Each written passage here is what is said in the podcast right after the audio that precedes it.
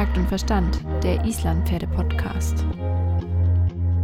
Alles rund ums Islandpferd mit Svenja und Melanie.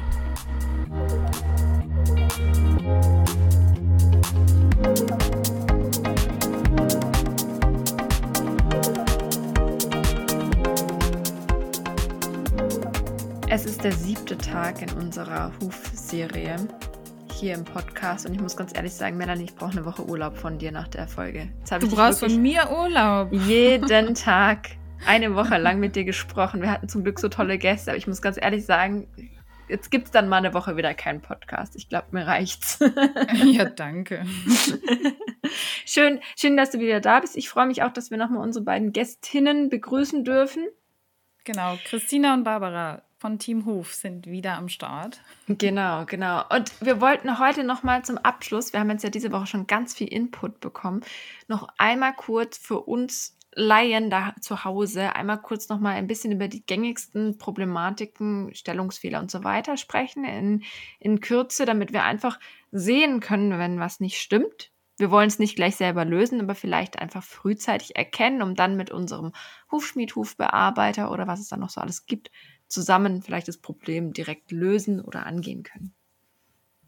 Genau, Barbara und Christina, was ist denn so das mit das häufigste, was euch in der Praxis begegnet an Problematiken an den Hufen? Das häufigste Problem ist, sind, glaube ich, unterentwickelte Hufe tatsächlich. Also gar nicht sowas, was vielleicht mhm. offensichtlich als ähm, Hufproblem erstmal gesehen wird. Also ich glaube, dass es den meisten noch nicht mal auffällt. Ähm, ja, das wollte ich gerade, sorry, dass ich dich unterbreche. Wie, was heißt denn ein unterentwickelter Huf? Also ist der Huf nicht da oder ganz klein oder ganz kurz oder was bedeutet das denn? Ähm, ja, im Prinzip, dass die einzelnen Strukturen ihre Aufgaben nicht erfüllen können, um es mal so ganz grob zu sagen. Und also was man ja häufig hört, ist eine dünne Sohle oder sowas. Ähm, wo man aber nicht so oft drüber spricht, ist der von uns sehr geliebte hintere Hufbereich, den wir jetzt ja auch schon ein paar Mal erwähnt haben, der halt, wie gesagt, für Stoßdämpfung, Propriozeption ähm, und sowas super wichtig ist. Und der ist halt bei sehr, sehr vielen Pferden tatsächlich unterentwickelt.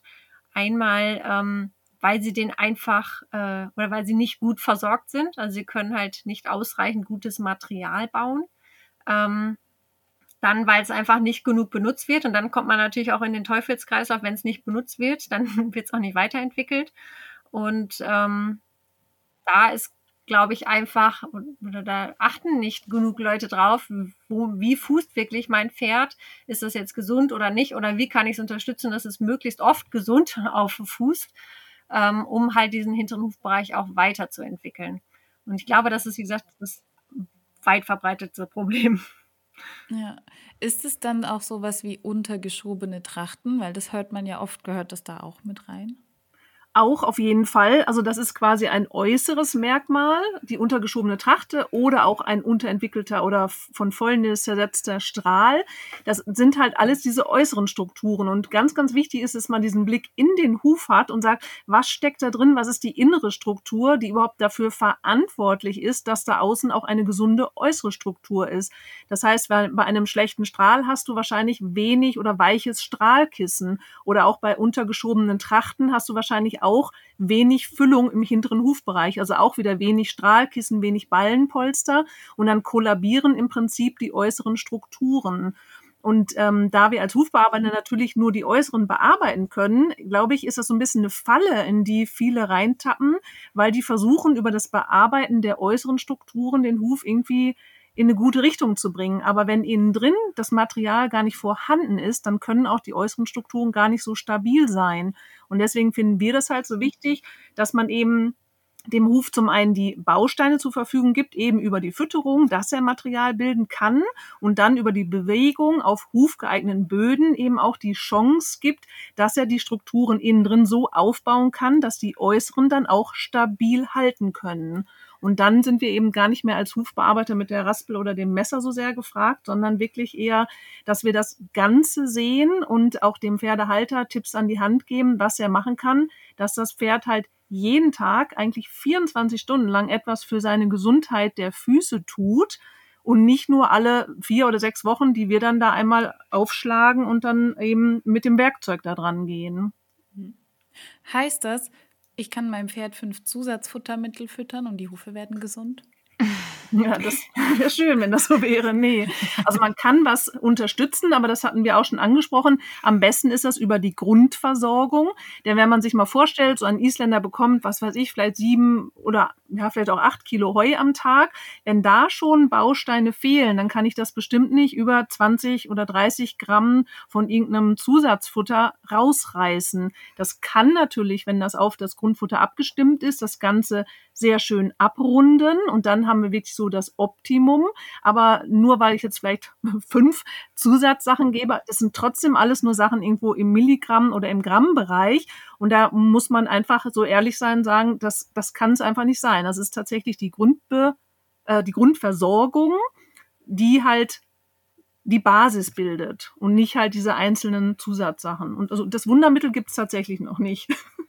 Das Schade. ist ja leider wichtig, oft, dass es so gesagt wird. Ne? Dann gibst du dann, wenn du schlechte Hufe hast, gibst du das dazu. Und wenn du ein ja. Atemwegsproblem hast, gibst du das dazu. Aber diese einzelnen Sachen, also oft ist es ja das gleiche Problem, was dahinter steckt, nämlich dass halt nicht alle Nährstoffe zur Verfügung stehen und das macht man, wie gesagt, über die, also wir machen es über eine Heuanalyse und dann ein darauf angepasstes äh, Mineralfutter.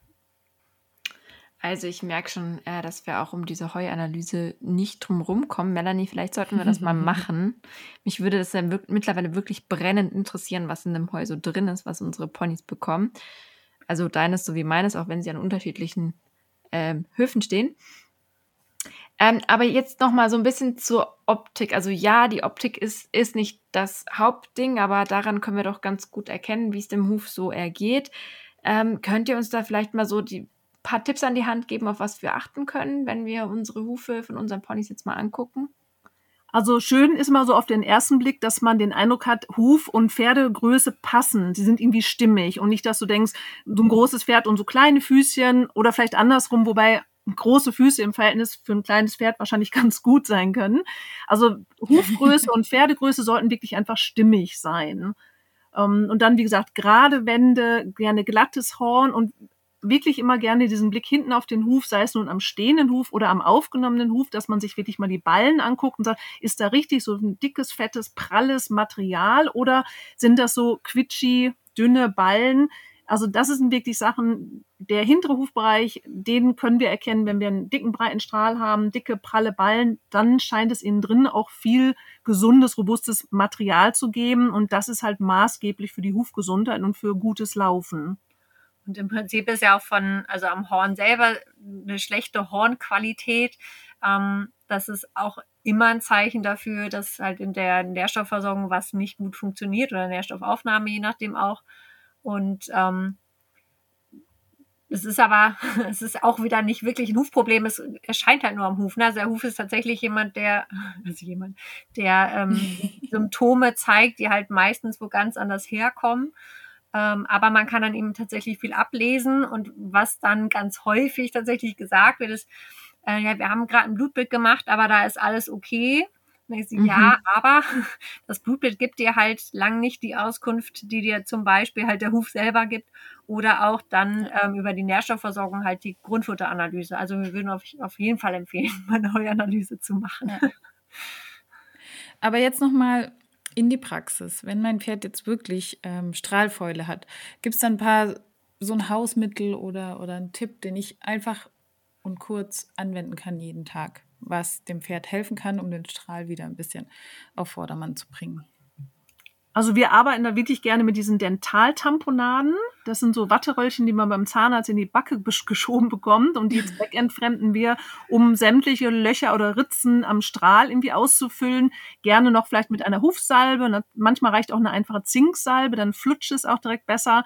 Man sollte halt gucken, dass man das alles schön trocken hält und dann halt, wie gesagt, über diese Tamponaden im Prinzip die Strahllederhaut dazu anregt, neues Material zu bilden. Also das ist immer so unser Tipp, die Strahlsanierung, wenn tatsächlich irgendwie Strahlfäule schon vorhanden ist oder irgendwie droht zu kommen. Das ist wirklich total super. Also es hilft ja wirklich, Strahl aufzubauen. Ähm, das kann jeder Besitzer selber machen. Es ist super kostengünstig und bringt schnelle Erfolge. Ähm, und äh, ja, das ist auf jeden Fall. Kieselsteine. Kieselsteine auch noch nennen. Das ist tatsächlich etwas, was den Huf bei jedem Schritt ähm, in Richtung Hufgesundheit unterstützt. Da muss man selber gar nicht mehr viel machen, außer halt die Kieselsteine kaufen und in die Pferdehaltung einführen. Und die Kieselsteine oder wie, auch wie? die Tamponaden bilden quasi ja ein, erstmal ein externes Fundament, was halt dem Huf selber fehlt. Also man kann das quasi künstlich ähm, dem erstmal zur Verfügung stellen und in der Zeit kann er das dann aufbauen und dann, also machen die Kieselsteine trotzdem weiter Sinn, aber die Tamponaden braucht man dann vielleicht irgendwann nicht mehr. Es ist jetzt nur die Frage, wie kriege ich jetzt diese Haufen Kieselsteine bei mir an den Stall, wo ich nur Einsteller bin und dann auch noch den Stallbesitzer davon überzeugt, dass wir jetzt Kieselsteine brauchen. Also wir arbeiten dran. ähm, grundsätzlich ist das ja was, was den meisten gar nicht bewusst ist. Also wenn man einfach mal ja. das erzählt oder sagt, was das für ähm, Vorteile hat, dann kann man ja mal überlegen, ob man es irgendwo einbringen kann oder mal mit einem Stückchen anfängt. Ist natürlich auch ein bisschen schwierig, um nochmal zu dem Thema Beschlag oder nicht zurückzukommen. Jetzt mit beschlagenen Pferden ähm, ist das vielleicht, kann es vielleicht tendenziell eher mal ein Problem geben als mit Barfußpferden. Ähm, und es ist ja auch gerade in Gruppenhaltung, also bei den Isländern ist ja meistens eine Gruppenhaltung, ist so, dass ja auch vielleicht mehr Leute Mitspracherecht haben. Aber ähm, mhm. also wir können das echt nur wärmstens empfehlen. Und wie gesagt, selbst wenn man mit einem kleinen Stück anfängt, also wir haben Kunden, die irgendwie ein, zwei Quadratmeter mit Kies erstmal machen. Ähm, und das dann, also alle werden süchtig danach, die machen irgendwann alle mehr. Melanie, ich kaufe mir jetzt Aktien in der Kiesbranche. Ich merke schon, das ist ein aufstrebendes Geschäft. okay, ich habe gehört, dass die Baumaterialien jetzt auch teurer geworden sind seit Corona. Ich habe jetzt noch ein, ein letztes typisches Problem und zwar, wenn das Pferd Stellungsfehler oder Schiefen hat. Sollte man die aktiv angehen und korrigieren? Oder wenn ja, wann sollte man die aktiv korrigieren lassen? Ich muss jetzt leider als erstes direkt nochmal sagen, Kies. Ja. Aber wenn ein Pferd mit einer Schiefe entweder im Bein oder im Huf auf planem Boden steht, dann wird die Schiefe verstärkt. Wenn du den Kies unter den Füßen hast, dann kann das Pferd das direkt ähm, ausgleichen. Also da kommt so eine Schiefstellung oder Fehlstellung gar nicht so sehr zum Tragen. Also es wäre erstmal ganz toll. ähm, also ansonsten, wenn es um Korrektur geht, ist es tatsächlich so, dass man dann in den ersten Monaten, wenn man das halt direkt mitkriegt, da natürlich noch mehr Möglichkeit hat, was zu korrigieren, bevor sich Bänder, Sehnen gefestigt haben. Also je älter ein Pferd ist und je länger die Schiefe besteht, desto kritischer ist es natürlich, da etwas zu, ähm, zu korrigieren. Und man muss eben auch gucken, das Pferd hat wahrscheinlich auch schon viele ähm, Strukturen im Körper darauf angepasst und es kompensiert. Und da darf man natürlich dann auch nicht stören. Es kommt halt wirklich darauf an, ob es ähm, wirklich eine Fehlstellung ist oder ob es vielleicht eine akute Kompensation auch ist. Also das ist ja auch nochmal unterschiedlich. Nur weil jetzt ein Fuß schief ist, heißt das ja nicht, ähm, also kann das ja sowohl was äh, schon langfristig vorhandenes sein oder auch was Akutes. Wenn man jetzt akut merkt, oh mein Pferd, das wird immer schiefer, ähm, dann macht das natürlich Sinn, da zu korrigieren, aber vor allem an der Stelle, wo mhm. das Schiefe herkommt. Also wenn es zum Beispiel das ISG ist, was blockiert ist und die Füße dann schief werden, macht das jetzt nicht Sinn, nur an den Füßen rumzuschrauben, ähm, sondern halt im Prinzip beide Baustellen anzugehen.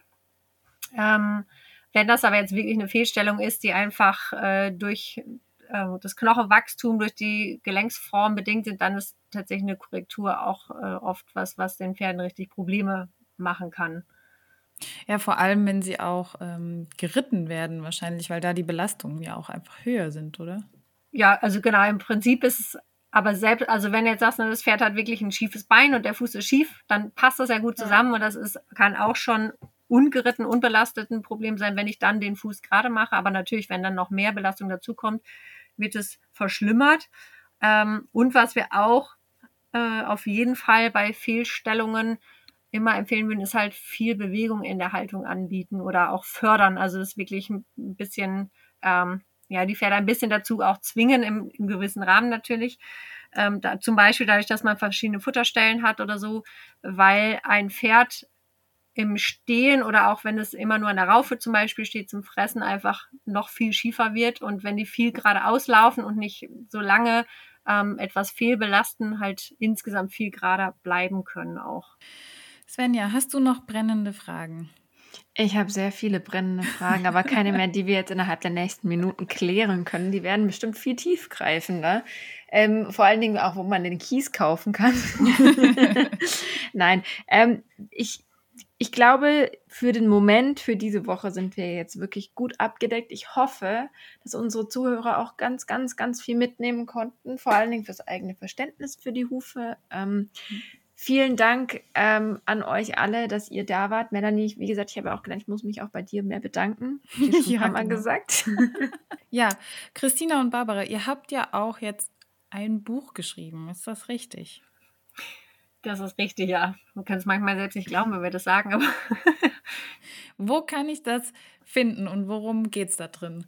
Geht um Hufe, Überraschung. Also es ähm, das heißt, heißt mehr Huf, weniger Bearbeitung. Das ist vielleicht auch in den Folgen jetzt schon ein bisschen rausgekommen, dass wir sehr viel Wert auf Haltung, Untergrund und Fütterung legen und die Anfangsbuchstaben eben das HUF äh, ergeben.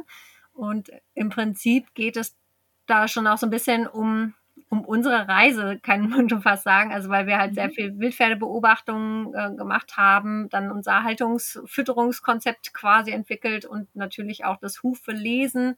Ähm, wie kann ich von außen erkennen, was im Huf passiert und auch wie kann ich vielleicht ähm, anfangen, an den Hufen etwas zu bearbeiten oder wo macht es Sinn?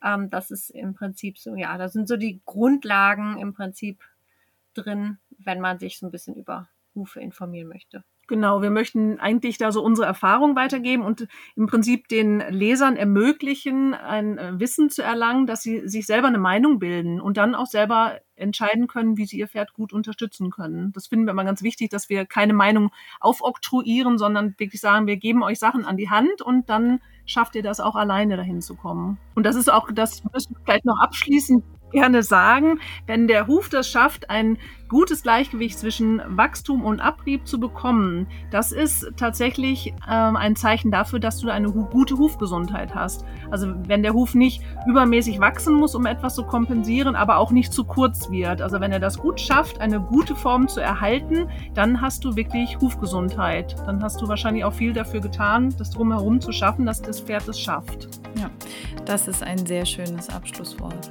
Vielen Dank, ihr zwei, dass ihr da wart. Ja, vielen Dank für die Einladung. Es hat uns sehr viel Freude bereitet, natürlich. Ähm, ich bin ganz selig. Ich glaube, unsere Hufwoche ist richtig rund. Und ähm, ja, danke euch, dass ihr da wart. Es war wirklich, wirklich, wirklich sehr lehrreich. Und ähm, ich, hoffe, ich hoffe sehr, dass wir ein paar Pferden zu gesunderen Hufen verhelfen können. Das wäre wirklich toll. Macht es gut. Tschüss. Macht's gut.